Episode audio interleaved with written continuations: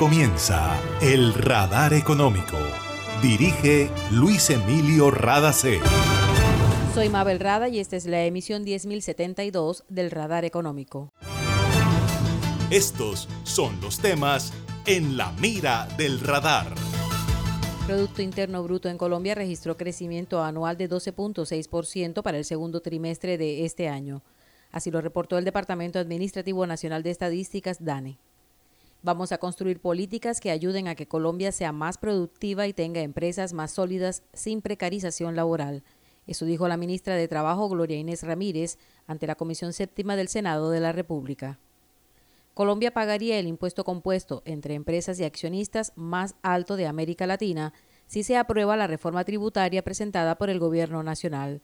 De ser así, se pone en riesgo la inversión en el país. El presidente nacional de la Andy, Bruce McMaster, dice que ya expresaron sus inquietudes al ministro de Hacienda. En Gases del Caribe tenemos una nueva línea de WhatsApp para atender tus solicitudes relacionadas con nuestro servicio. Escríbenos al 605-322-7000 y obtén respuesta inmediata. Recuerda 605-322-7000. En Gases del Caribe, tus trámites a la mano. Estamos contigo. Vigilado Superservicios. ESELCA es respaldo y confiabilidad para que Colombia pueda transitar por la ruta de la sostenibilidad. Cuando hay energía, todo es posible. Ahí llegó mi barrio, llegó a mi barrio, la energía que estaba esperando, con la que ahorro para seguir vacilando, todo el Caribe la estaba esperando. Conéctate con la energía que transformará tu barrio, proyectos que mejorarán la calidad del servicio y te permitirán tener el control de tu consumo. Sí a la energía que cambiará tu vida sin costo alguno. Y yo soy puntual con aire, me acompaña noche y día, porque con aire disfruto la vida. Aire. En el radar le contamos lo que está pasando en la economía. De acuerdo con el reporte del Departamento Administrativo Nacional de Estadísticas, DANE, el Producto Interno Bruto en Colombia registró un crecimiento anual del 12.6% en el segundo trimestre de 2022. Entre las actividades económicas que aportaron 8.5 puntos porcentuales a esa variación anual están comercio, transporte, alojamiento, servicios de comida y la industria manufacturera. El presidente de Asobancaria, Hernando José Gómez, dijo que ese reporte del PIB coincide con la proyección que había hecho el gremio y agregó que se mantienen optimistas en que la economía colombiana seguirá creciendo. Mientras tanto, Andrés Felipe Medina, economista del Departamento de Investigaciones de BBVA, dijo que la entidad financiera espera una desaceleración del Producto Interno Bruto en el segundo semestre de 2022 por reducción del consumo por parte de los hogares colombianos. Por el lado de la Federación Nacional de Comerciantes, FENALCO, esto fue lo que dijo el presidente del gremio, Jaime Cabal. El crecimiento del PIB en el segundo trimestre muestra la gran dinámica de recuperación de la economía que hemos venido viviendo durante el presente año. Creo que es muy significativo la cifra del 12.6 por encima de lo esperado en el mercado, pero también muy significativo y quiero resaltar que el clúster del comercio, alojamiento, restaurantes, comercio al por mayor, al por menor, creció al 23.3, es decir, casi el doble del crecimiento promedio del PIB. Esto se convierte en un gran reto para el presente gobierno de poder mantener el crecimiento económico, pero también seguir recuperando los empleos perdidos por la pandemia. Era el presidente nacional de FENALCO, Jaime Cabal. Nos esperan cuatro años de duro trabajo para mejorar las condiciones laborales y promover empresas sólidas en Colombia, dijo la ministra de Trabajo Gloria Inés Ramírez durante el debate de control político del presupuesto para los años 2022 y 2023 ante la Comisión Séptima del Senado de la República. Expresó que es necesario trabajar las políticas públicas en medio de la diferencia. Y estas políticas públicas tienen que ver cómo ayudamos para que Colombia cambie. Y en ese cambio que nosotros estamos hoy buscando, tiene que ver cómo hacemos que nuestro país sea más productivo, que en nuestro país tengamos empresas sólidas y sostenibles pero a la paz sin precarización laboral. Eso significa cómo avanzamos todos en unas contradicciones que son históricas y que nosotros y nosotras no vamos a resolver, pero que sí tenemos hoy la obligación nacional de encontrar una ruta común que nos permita hacer políticas que estén en el marco de lo que significan los convenios internacionales, de lo que significa los derechos de trabajadores y trabajadoras. Tenemos la absoluta convicción de que un trabajador con mayores condiciones de vida, un trabajador con bienestar puede producir más.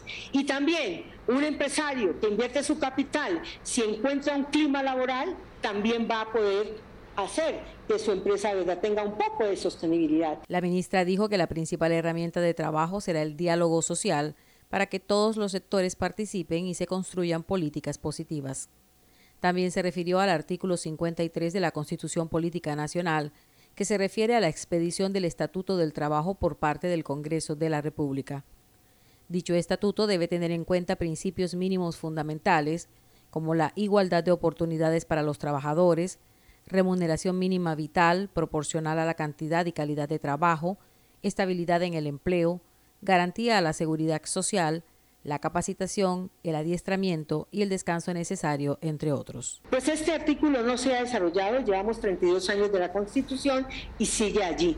Y yo quiero plantearle a las comisiones séptimas, tanto de Senado como Cámara, que nos hagamos una apuesta para que juntos abramos un debate que nos permita armar la ley estatutaria del trabajo en este país.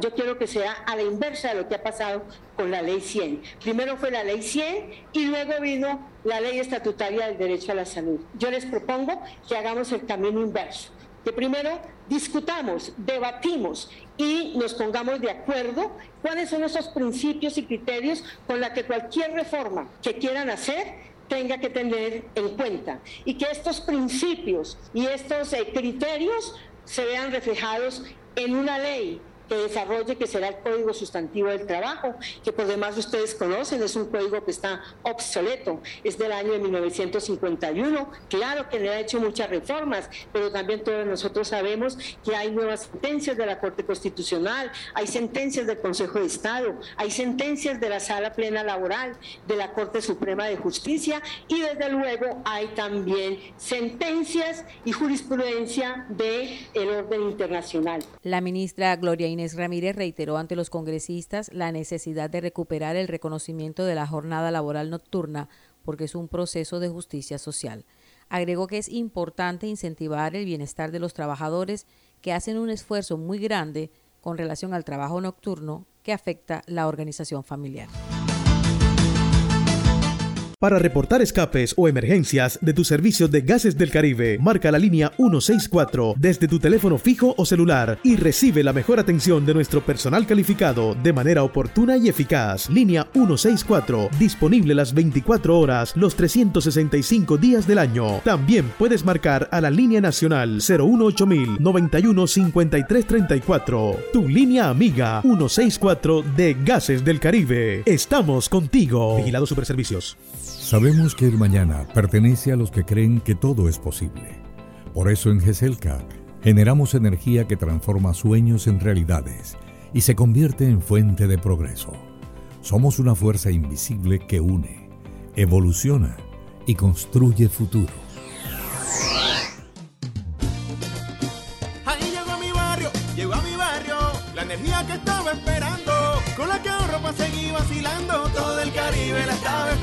Conéctate con la energía que transformará tu barrio. Proyectos que mejorarán la calidad del servicio y te permitirán tener el control de tu consumo. Y sí a la energía que cambiará tu vida sin costo alguno. Y yo soy puntual con aire, me acompaña noche y día porque con aire disfruto la vida.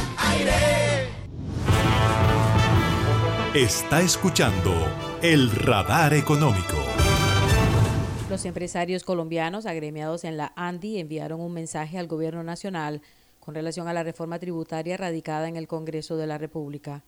Bruce McMaster, presidente nacional del gremio, dijo que originalmente se había hablado de que el sector corporativo no pagaría más impuestos. Lo anterior teniendo en cuenta que en la reforma tributaria de 2021 se adicionaron 11 billones de pesos al total de impuestos que ya pagaban.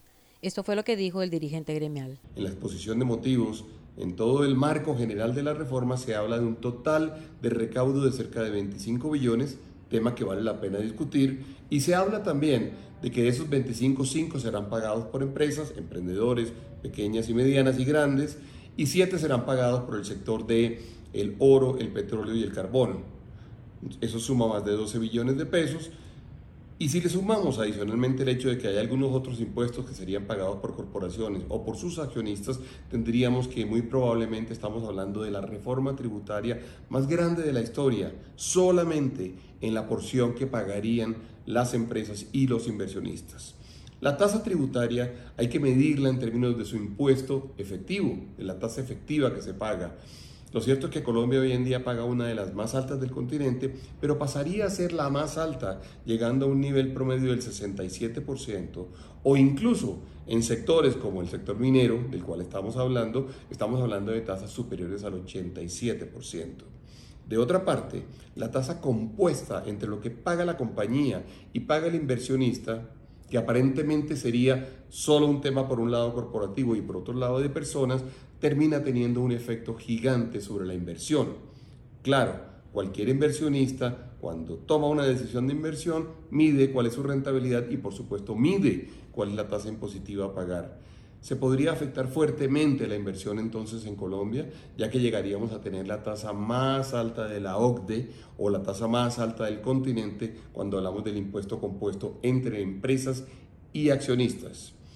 La buena noticia es que tuvimos oportunidad de conversar con el gobierno, con el ministro de Hacienda, profundamente la semana pasada y se mostró abierto a poder estudiar soluciones a estos problemas. La buena noticia es que se mostró muy razonable tratando de entender efectivamente cuáles eran las preocupaciones nuestras y cuáles eran los efectos. La ANDI espera que con la participación de todos los sectores se pueda construir una reforma tributaria que beneficie al país.